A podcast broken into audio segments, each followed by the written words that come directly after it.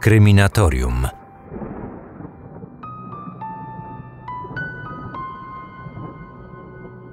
W trakcie małżeńskich konfliktów jedna z kłócących się stron czasami wypowiada nieprzemyślane słowa. Niekiedy z ust jednego z małżonków można nawet usłyszeć mrożące krew w żyłach zdanie. Mam cię dość. Doprowadzasz mnie do szału, zabiję cię. Z reguły nikt nie traktuje takich słów poważnie. Przecież w nerwach można wykrzyczeć niemal wszystko, a to nie musi wcale oznaczać, że naprawdę się o tym myśli. Jednak Amerykanka Betty Broderick, uchodząca przez długie lata za żonę idealną, nie tylko o tym pomyślała, ale i takie słowa wypowiedziała. Co więcej, ona swój plan zrealizowała. Witam słuchaczy na Kryminatorium, czyli moim podcastowym programie o sprawach kryminalnych. Ja nazywam się Marcin Myszka. Dziś mam do Was małą prośbę. Statystyki na Spotify pokazują, że wielu z Was nie obserwuje podcastu. Jeżeli więc tego nie robisz, to zachęcam Cię do wciśnięcia przycisku Obserwuj, ponieważ dzięki temu nie przegapisz żadnego odcinka. Możesz to zrobić po wejściu na profil Kryminatorium na Spotify lub jakiejkolwiek innej aplikacji, z której korzystasz. Z góry dziękuję, będę Ci za to bardzo wdzięczny. Kryminatorium. Otwieramy akta tajemnic. Dla jednych Betty Broderick stała się zimną i wyrafinowaną morderczynią. Kobietą, która nie mogąc pogodzić się z odrzuceniem i rozwodem, dokonała zemsty. Dla innych to symbol niesprawiedliwości doprowadzonych do ostateczności kobiet. Nierówności w postępowaniach sądowych dotyczących rozwodów nie należą do rzadkości. Prawnicy i sędziowie przez długie lata po prostu odmawiali ochrony kobietom, które w sądach walczyły ze swoimi bogatymi mężami. Będąc ofiarami tzw. Tak terroryzmu emocjonalnego i ekonomicznego, zdradzane i porzucane żony często pozostawały z niczym. Jeśli mężowie byli bogaci i wpływowi, ich żony w walce o podział majątku i prawo opieki nad dziećmi często nie miały żadnych szans. Dla mężczyzn rozwód oznaczał wstąpienie na nową drogę życia, nierzadko u boku młodszej i piękniejszej kochanki. Dla kobiet takich jak Betty, rozwód stawał się dopiero początkiem tej długoletniej walki z załamaniem nerwowym, kompleksami oraz poczuciem niesprawiedliwości i dokonanej krzywdy. Jak to zwykle bywa, na początku nic nie zwiastowało, że małżeństwo Betty i Dana po kilkunastu latach rozpadnie się jak przysłowiowy domek z kart. Nic też nie wskazywało na to, że ich kontrowersyjny rozwód, którym żyły amerykańskie media, doprowadzi do wielkiej tragedii. Dopiero później zdałam sobie sprawę, że on miał rację, kiedy mówił, że nasza wojna będzie trwać, dopóki jedno z nas nie umrze. Każdy, kto na początku lat 80. ubiegłego wieku znał rodzinę Broderików, wiedział, że Betty była żoną idealną. Swojego męża wspierała zawsze i wszędzie. Bogaty, modnie ubrany i przystojny Daniel był prawnikiem i to jednym z lepszych w San Diego. Specjalizował się w sprawach dotyczących błędów w sztuce lekarskiej. Agresywny, przekonujący i niezwykle przebiegły. Uchodził niemal za celebrytę w lokalnych kręgach prawniczych. Jego kancelaria przynosiła rocznie kilka milionów dolarów zysku. Był gościem niemal wszystkich branżowych przyjęć i balów. Daniel całe dnie spędzał w pracy. Tylko w taki sposób mógł skutecznie pomnażać swój i tak okazały już majątek. W tym czasie Betty zajmowała się domem i czworgiem dzieci. Broderickowie mieli wszystko to, o czym większość amerykańskich rodzin mogła wówczas jedynie pomarzyć. Jednak nie zawsze tak było. Początek ich małżeństwa nie był usłany różami. Wszystkie trudności pokonywali razem i nikt z ich przyjaciół nawet nie przypuszczał, że swoją obecną pozycję ten bogaty prawnik zawdzięczał w głównej mierze swojej żonie.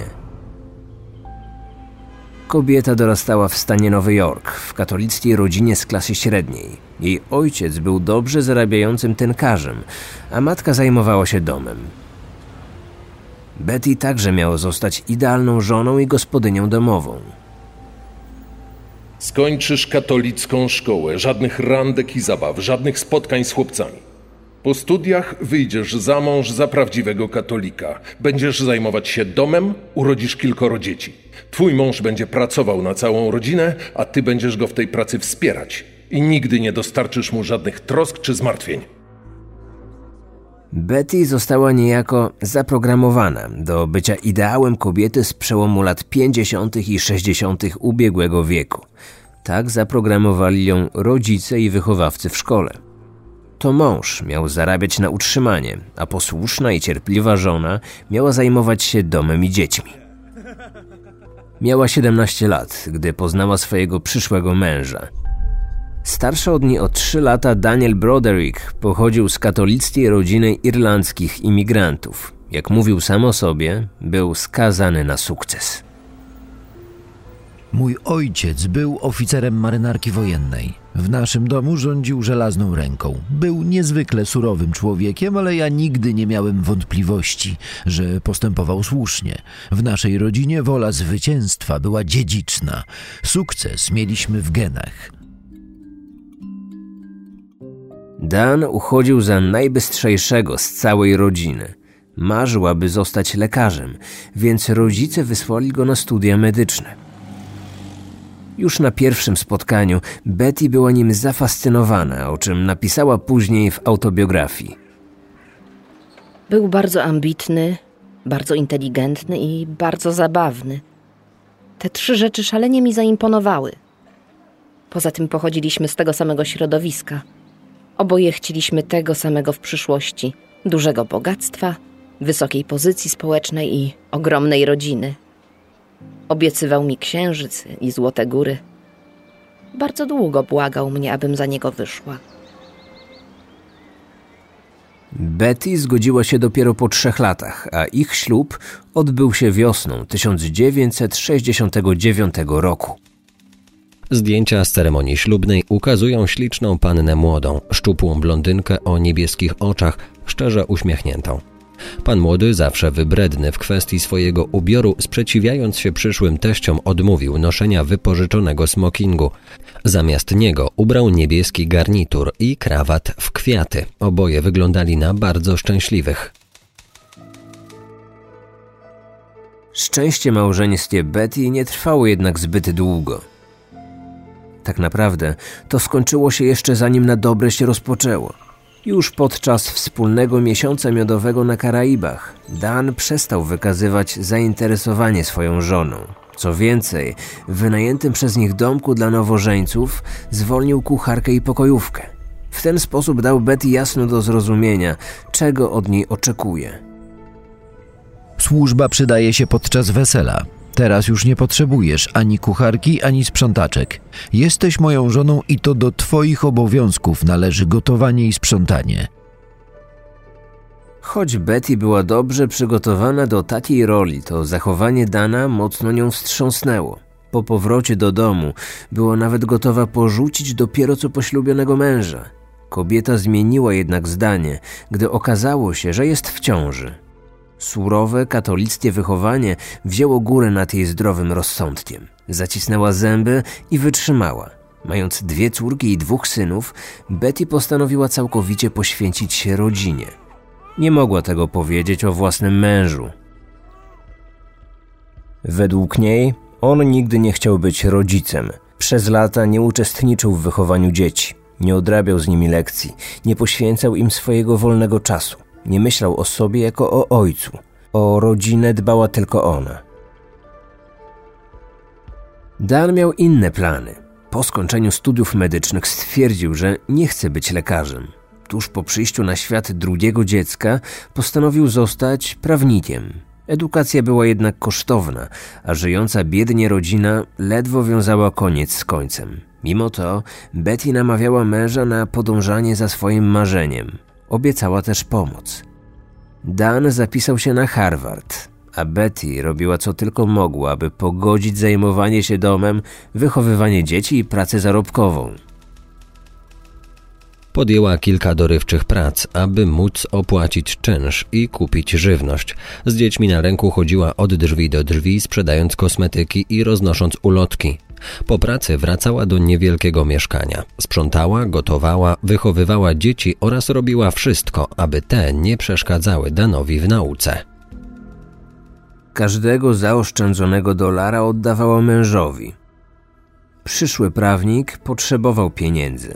Jego wydatki rosły z każdym rokiem, a ich największa część obejmowała utrzymanie wizerunku dobrze rokującego studenta. Szyte na zamówienie płaszcze, dobrze skrojone garnitury i modne krawaty sprawiły, że w kampusie szybko zyskał przydomek wytwornego Dana.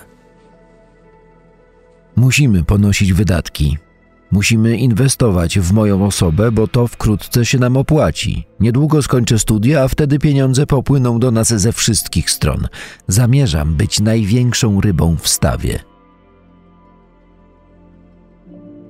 Po ukończeniu Harvardu, Broderickowie przenieśli się z Bostonu do słonecznej Kalifornii, gdzie Dan zaczął praktykę w jednej z kancelarii. Jego niewątpliwy talent i determinacja sprawiły, że szybko awansował w prawniczej hierarchii. Przyjął ofertę przejścia do firmy w San Diego.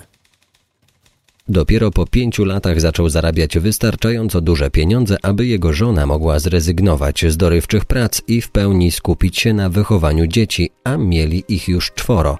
Do tego czasu pracowała dużo ciężej niż większość innych kobiet. Pierwszy milion dolarów pojawił się na ich koncie w roku 1979. Wtedy też Dan podjął decyzję o otworzeniu własnej kancelarii, która miała specjalizować się w sprawach związanych z błędami w sztuce medycznej. Nawet jego przeciwnicy wypowiadali się o nim w samych superlatywach. Miał niesamowitą siłę i talent. Ludzie bili się, by go zatrudniać, a on wybierał tylko tych bogatych. Miał wielkie możliwości. W przyszłości mógł zostać wielkim senatorem, a nawet prezydentem Stanów Zjednoczonych. Kupili swój pierwszy dom, okazałą willę w La Jolla. Stali się także członkami wielu ekskluzywnych klubów. Otaczali się bogatymi i wpływowymi przyjaciółmi. Ich dzieci chodziły do najlepszych szkół oraz wyjeżdżały na bardzo drogie obozy i wycieczki. Wyglądali na szczęśliwą i kochającą się rodzinę, a Betty bardzo się starała, aby taki wizerunek utrzymać. Nikt nawet nie podejrzewał, że prawda wyglądała zupełnie inaczej. Im bogatsi się stawali, tym więcej pojawiało się małżeńskich kłopotów, ale to zauważali tylko nieliczni. Jedną z takich osób była młoda pokojówka, którą zatrudnił Dan. Mój pracodawca był zimny i nieprzyjazny.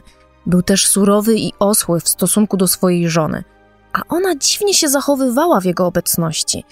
Przestawała się odzywać, gdy wchodził do salonu. Gdy miał zły humor, zawsze schodziła mu z drogi. Więcej do powiedzenia miał sąsiad Brodericków, który wraz ze swoją żoną był częstym gościem w ich domu. Była radosną i pełną ciepła kobietą, jednak jej charakter zmieniał się każdego popołudnia, gdy tylko zbliżał się czas powrotu jej męża do domu. Przestawała się śmiać, a zaczynała panikować. Biegała po domu, zbierając z podłogi wszystkie dziecięce zabawki. Kiedy on znalazł się w pobliżu, stawała się całkiem inną osobą. Wyglądało to tak, jakby się go bała. Małżeński kryzys pogłębiał się, a Betty robiła wszystko, aby ratować swoją rodzinę. I miała do Dana coraz większy żal, a to podkreślała później w swojej książce. Na początku wszystko robiliśmy razem, jako para. Gdy byliśmy biedni, byliśmy biedni, razem. Wszystko, co dobre lub złe, doświadczaliśmy razem. Z czasem wszystko się zmieniło. On zaczął żyć własnym życiem i twierdził, że swój sukces zawdzięcza wyłącznie sobie.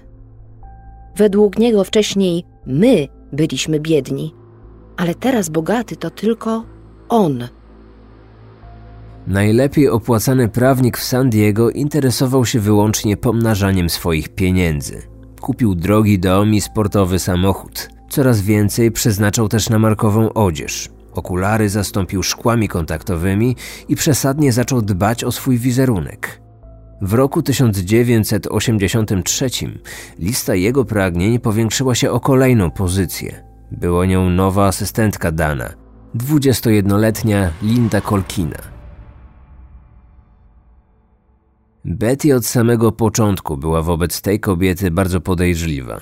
Zgrabna i piękna blondynka o dużych, niebieskich oczach wyraźnie podobała się Danowi.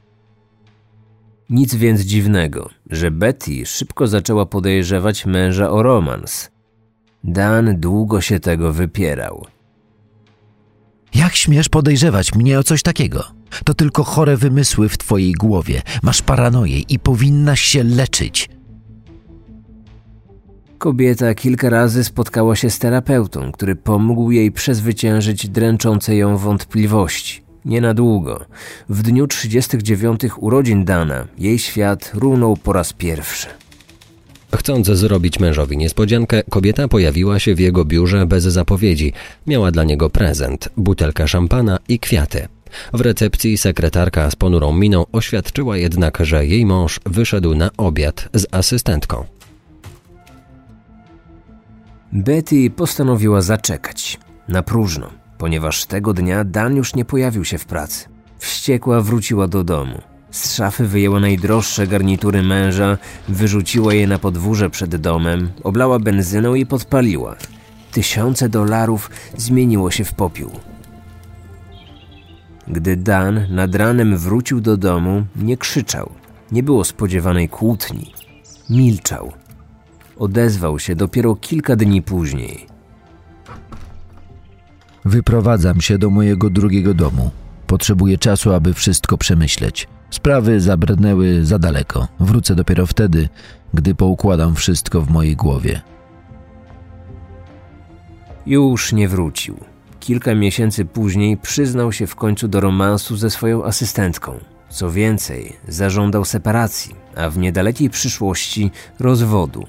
Świat Betty zawalił się po raz kolejny.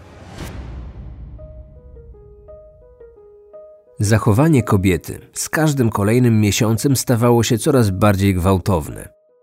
Z jednej strony próby ratowania własnego małżeństwa, z drugiej chęć dokonania zemsty na niewiernym mężu pchały Betty w otchłań szaleństwa. Pierwszym jej błędem było pozostawienie dzieci pod domem Dana podczas jego nieobecności, co sprytny sprawnik wykorzystał później w walce o pozbawienie ją całkowitych praw do opieki nad dziećmi. Kolejne jej wybryki tylko pogarszały całą sytuację. Betty włamywała się do domu, w którym Dan mieszkał z Lindą. Dewastowała jego wnętrza, malowała ściany farbą i tłukła lustra. Niszczyła sprzęty i meble – Dan nie był jednak mężczyzną, z którym można było walczyć bezkarnie.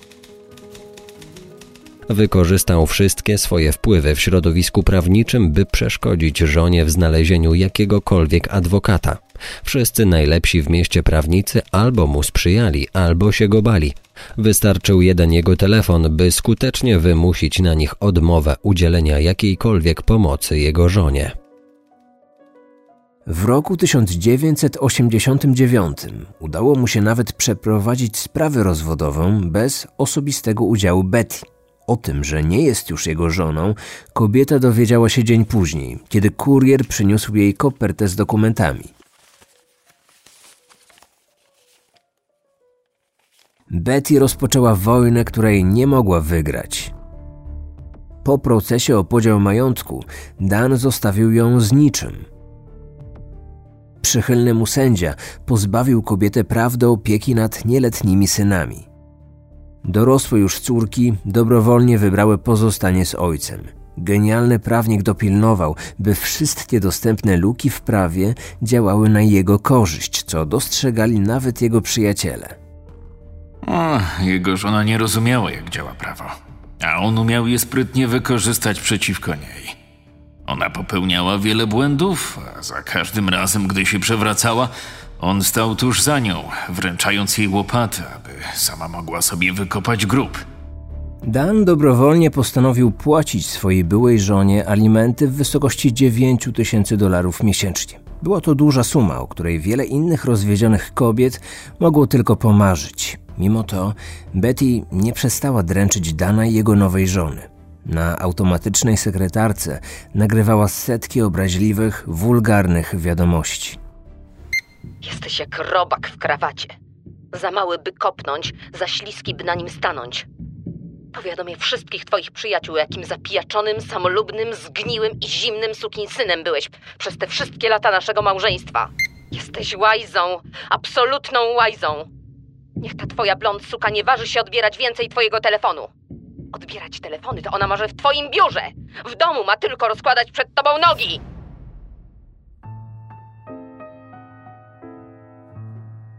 Wśród ogromnej liczby podobnych wiadomości, przytoczone dwie są jedynie przykładem tych najmniej ostrych i wulgarnych. Na pełne przekleństw i obelg nagrania reagowały nawet dzieci Betty, które starały się namówić własną matkę na zmianę zachowania, bezskutecznie.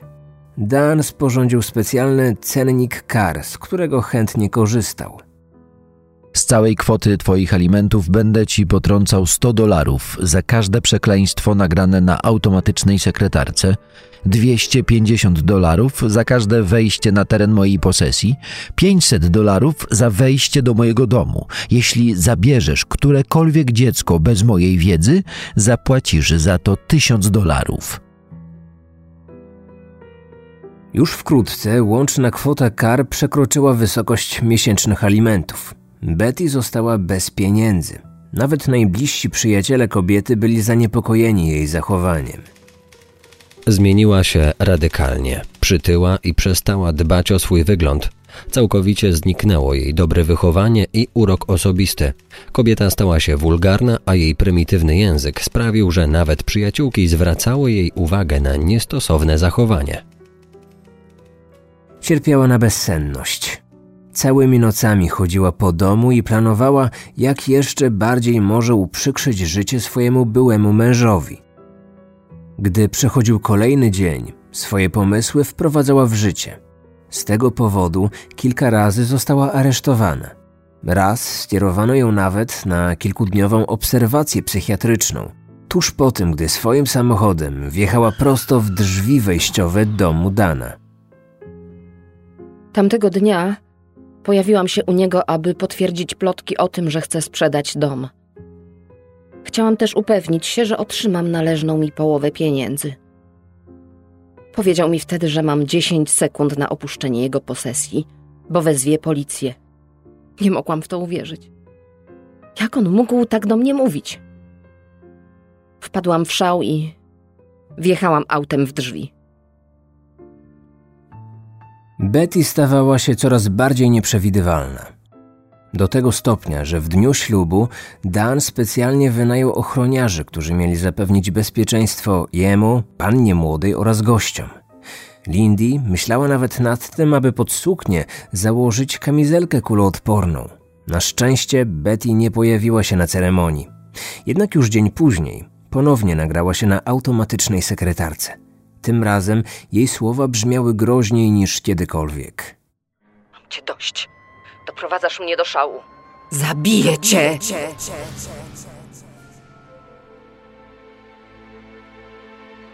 Pół roku później jej groźba nabrała realnych kształtów. Kobieta stała się tykającą bombą, gotową eksplodować z powodu najmniejszej nawet iskry. I ta iskra wyzwoliła się 5 listopada 1989 roku. Nadchodzącej tragedii nic już nie mogło zatrzymać. Tego dnia o godzinie w pół do szóstej rano Betty Broderick zaparkowała swoje auto na podjeździe domu Dana. Uzbrojona w rewolwer weszła przez tylne drzwi, które otworzyła kluczem ukradzionym własnej córce. Dan i Linda jeszcze spali.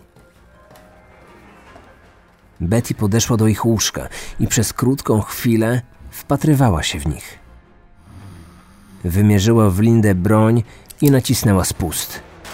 Rewolwer wypalił pięć razy.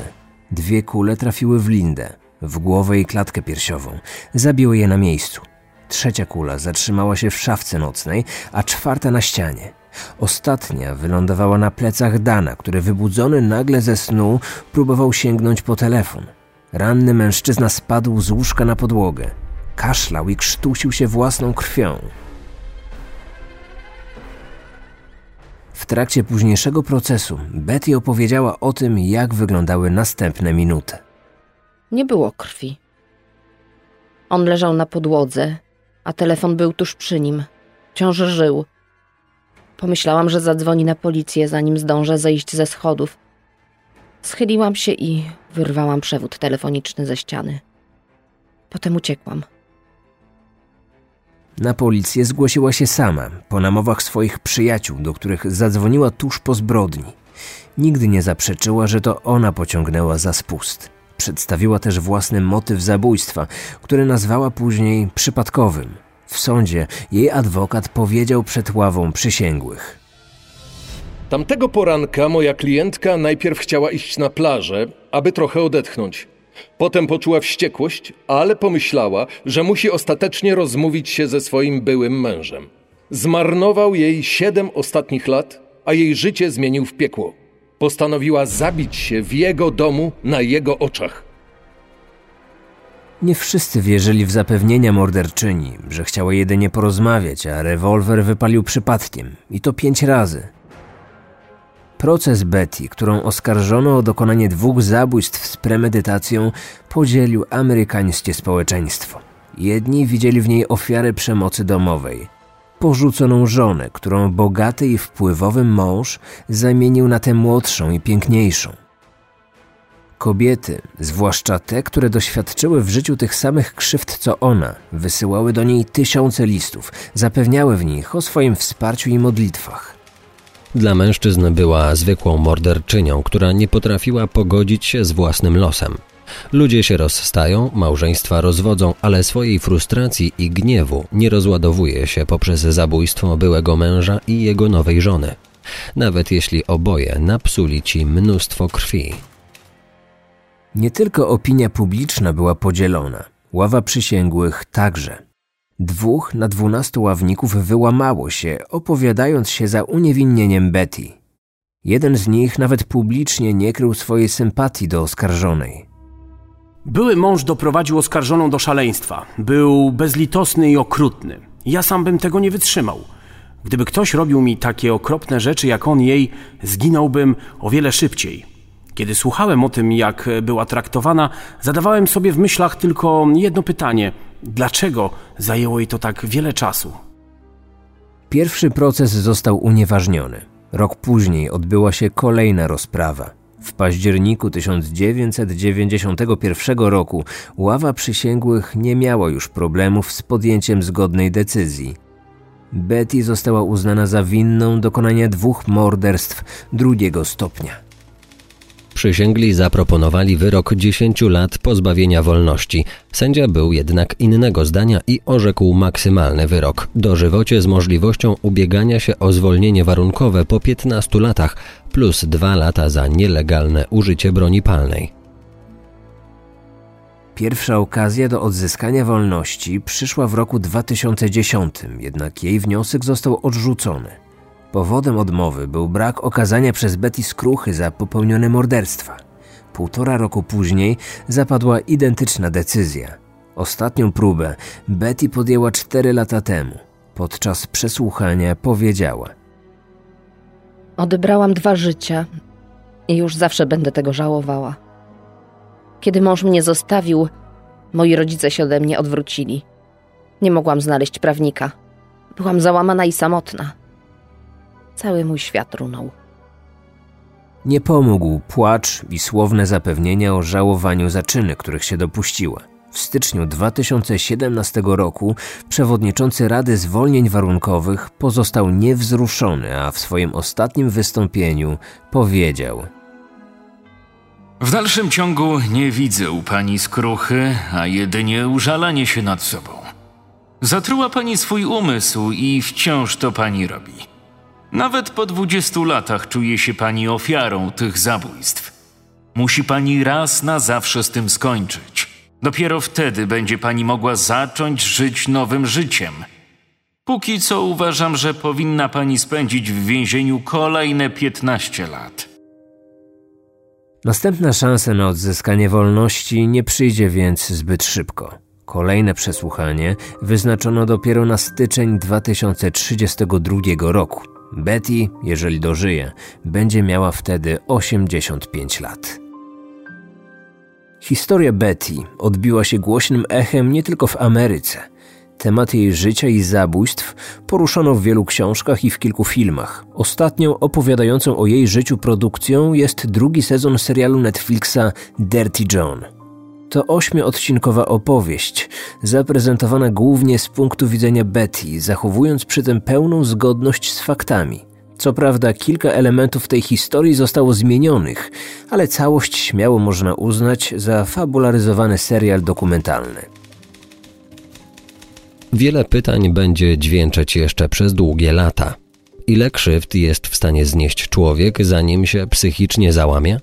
Czy nawet najgorsze traktowanie może być usprawiedliwieniem dla prób własnoręcznego wymierzania sprawiedliwości?